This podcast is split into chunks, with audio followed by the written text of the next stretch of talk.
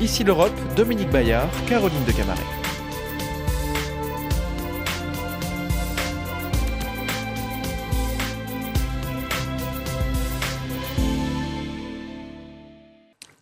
Bonjour à tous et merci de nous rejoindre pour Ici l'Europe, une émission proposée par France 24 et RFI résolument tournée vers l'Est cette semaine, à l'intérieur et à l'extérieur du club européen des 27. La guerre en Ukraine a mis en lumière l'importance des pays voisins et le poids de l'histoire dans l'ancien bloc communiste.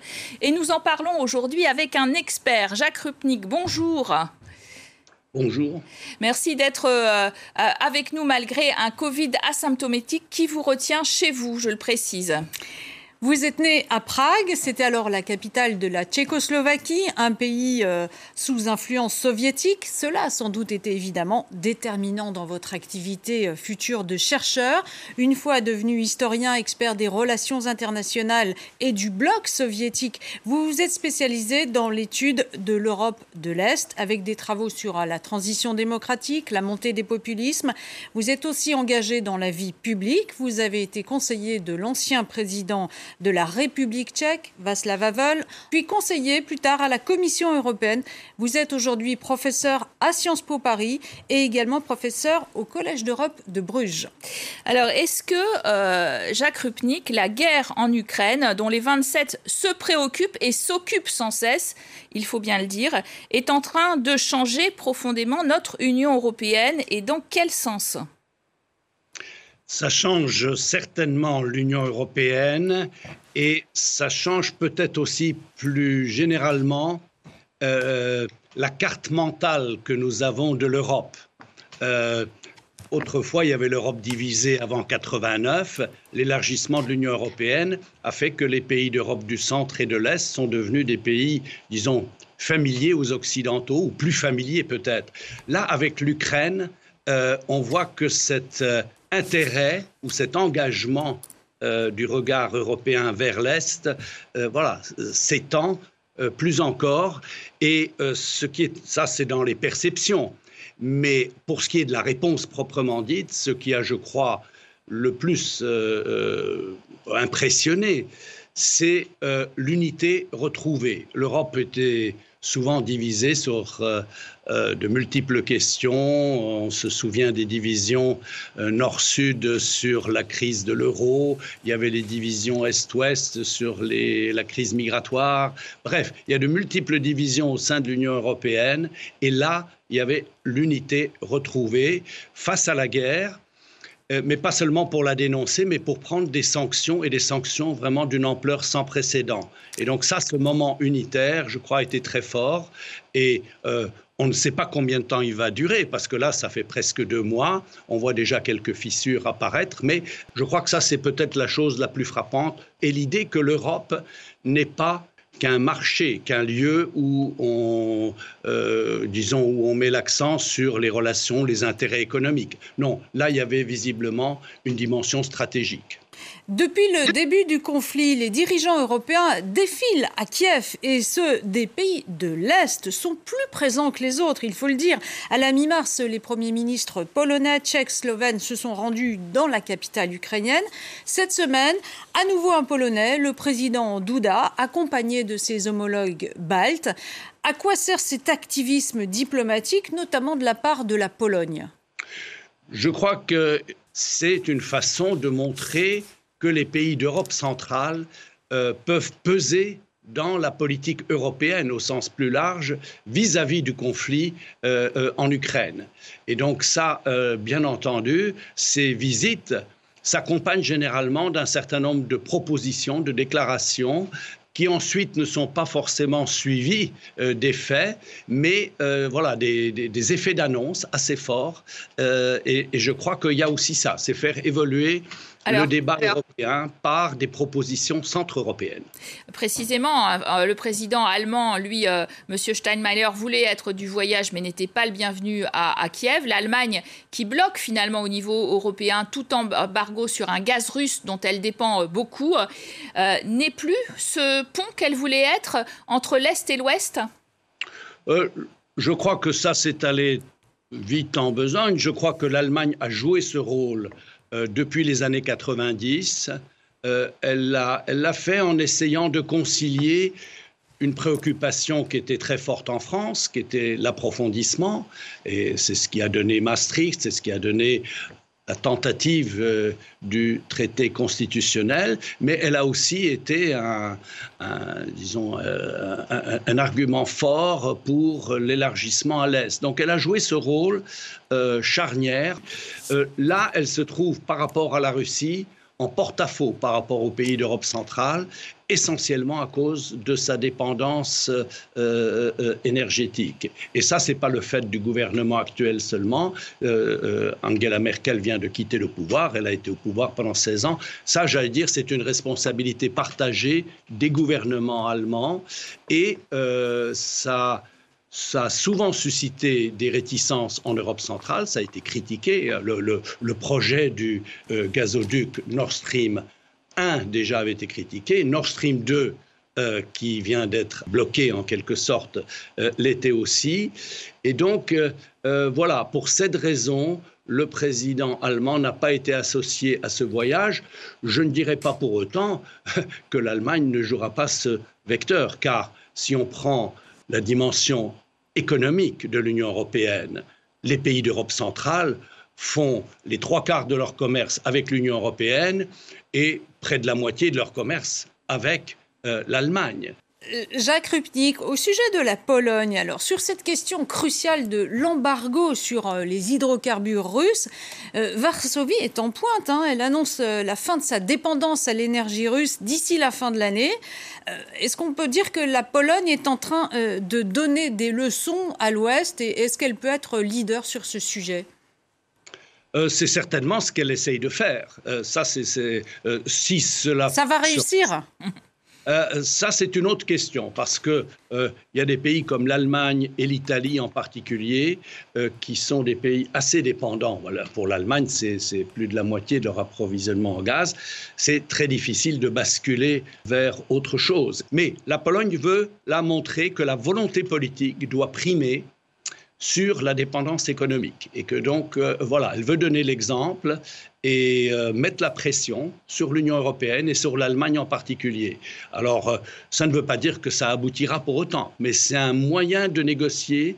Et on a vu déjà, pas seulement sur le dossier du gaz, mais sur, même sur des questions plus politiques, ou même sur le soutien militaire à apporter à l'Ukraine, euh, que la Pologne veut être en flèche. C'est le pays qui se montre le plus actif, qui, fait des propositions, par exemple, pour le type d'engagement des pays de l'OTAN, que ne ferait pas la plupart des autres membres de l'OTAN, à commencer par les États-Unis.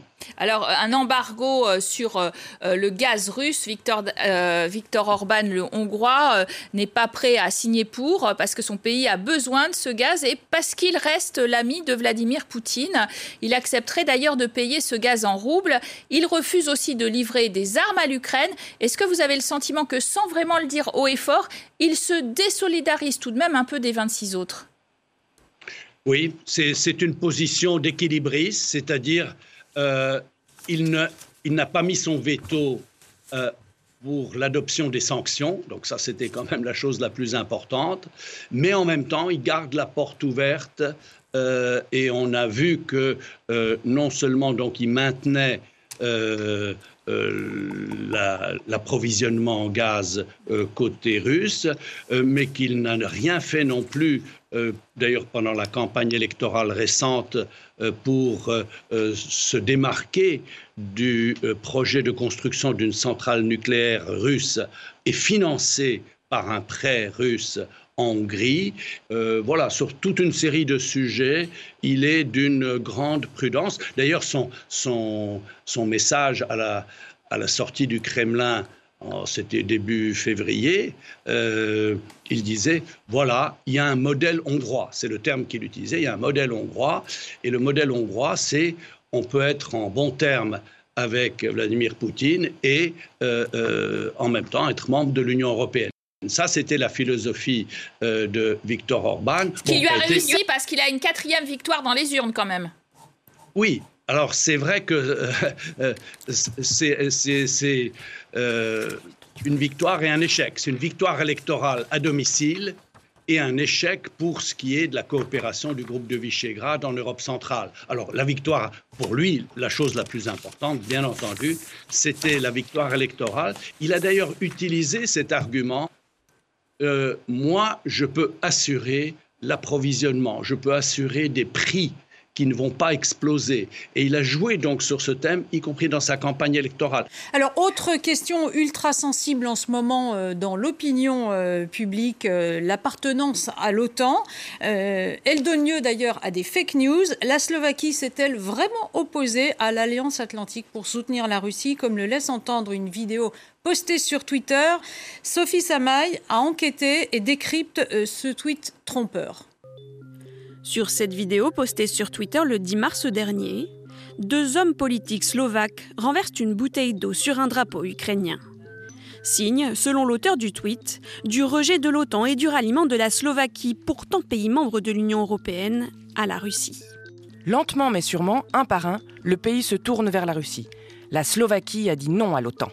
Cette publication a aussi circulé sur Facebook et Telegram et a été partagée plus de 20 000 fois en serbe. Pourtant, une simple recherche par mots-clés sur Internet permet rapidement de resituer l'événement. Par exemple, cet article du Slovak Spectator, un journal national, raconte que l'altercation s'est en réalité produite le 9 février 2022, lorsqu'un accord de coopération en matière de défense avec les États-Unis devait être discuté et voté. Plusieurs semaines donc avant le début de la guerre qui oppose la Russie à l'Ukraine. Cet accord donne à l'armée américaine un accès aux installations militaires slovaques pendant dix ans, et nombre de Slovaques y sont opposés, comme les députés qui tenaient le drapeau sur la vidéo, tous membres de partis nationalistes, comme en témoignent leurs publications sur Facebook. Malgré leurs protestations, le Parlement a finalement voté en faveur de l'accord. Le ministère slovaque des Affaires étrangères a de son côté démenti tout éloignement de l'OTAN. Depuis l'incident, la Slovaquie a d'ailleurs encore renforcé ses liens avec l'organisation, notamment en acceptant officiellement la présence d'un groupement tactique de l'OTAN sur le territoire slovaque. Alors Jacques Rupnik, on le voit bien, la guerre de l'information euh, fait rage, des fausses informations, mais on voit aussi que euh, ce parapluie de l'OTAN, il est euh, à nouveau réouvert et il a retrouvé son sens avec cette guerre. on voit deux pays de l'Union européenne qui veulent y adhérer. Certainement. On avait parlé il n'y a pas si longtemps de euh, mort cérébrale de l'OTAN. Hein. Eh bien là, pour ceux qui avaient des doutes ou des réflexions ou des, ou des hésitations, qui étaient compréhensibles, parce qu'il y avait à l'époque, il, y avait, il y avait Donald Trump à la Maison-Blanche. Et Donald Trump a, non seulement considéré l'Union européenne euh, comme un ennemi, mais a au moins à trois reprises a exprimé des doutes euh, sur euh, l'utilité de l'OTAN. Eh bien là, tout, non seulement c'est Biden et non plus, non plus Trump, mais surtout alors tous les, tous les doutes, tous les débats sur à quoi peut servir l'OTAN, là maintenant ont été dépassés parce que l'OTAN a été, je ne dirais pas ressuscité, simplement sa pertinence comme seule organisation de défense en Europe capable de dissuader euh, une agression de la part de la Russie. Ça, c'était une évidence pour les pays d'Europe centrale. Ce n'était pas toujours une évidence pour tout le monde ailleurs. Je crois que là, maintenant, l'unité est faite là-dessus. Ensuite, il peut y avoir un débat sur quel est le rôle des Européens au sein de cette alliance et quelle est leur place, quel est le degré d'autonomie stratégique, quel est le degré euh, d'indépendance dans la gestion d'un certain nombre de euh, euh, problèmes de sécurité? Ça, c'est une autre chose.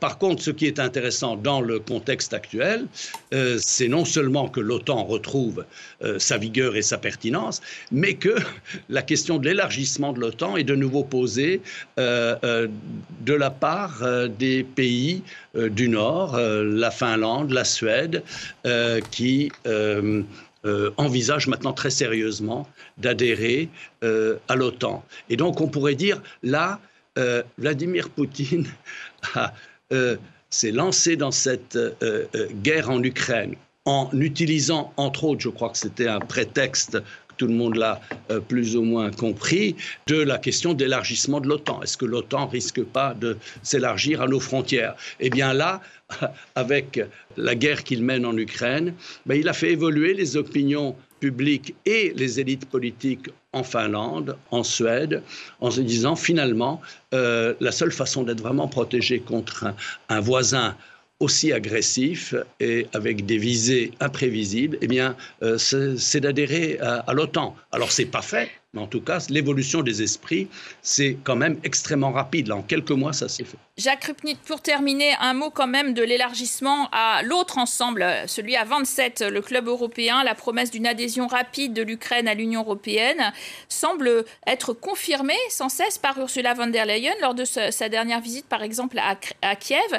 Et pourtant, c'est exactement le contraire que disent euh, les 27, sommet après sommet. Qui a raison? Est-ce qu'on peut penser que euh, euh, l'Ukraine va gagner son ticket d'adhésion Je crois que euh, la, guerre en Ukraine oblige les Européens à repenser la question de l'élargissement.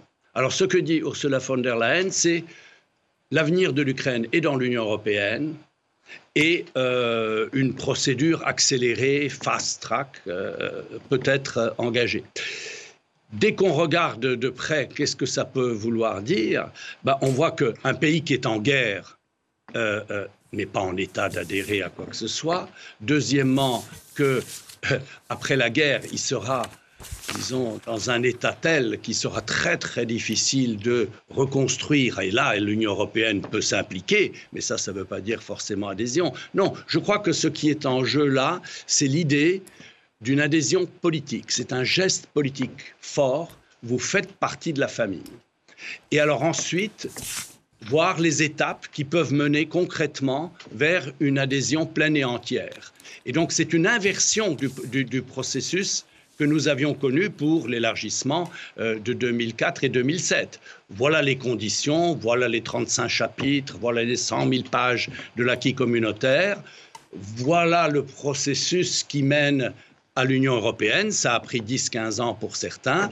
Et au bout du compte, vous avez une adhésion pleine et entière. Là, c'est inverse. Vous dites, politiquement, vous, êtes à la table, vous faites partie de la famille. Mais on peut, par étapes, voir euh, comment euh, euh, rendre concrètement cette adhésion opérationnelle dans tous les domaines, de l'économie, du droit, des institutions, etc.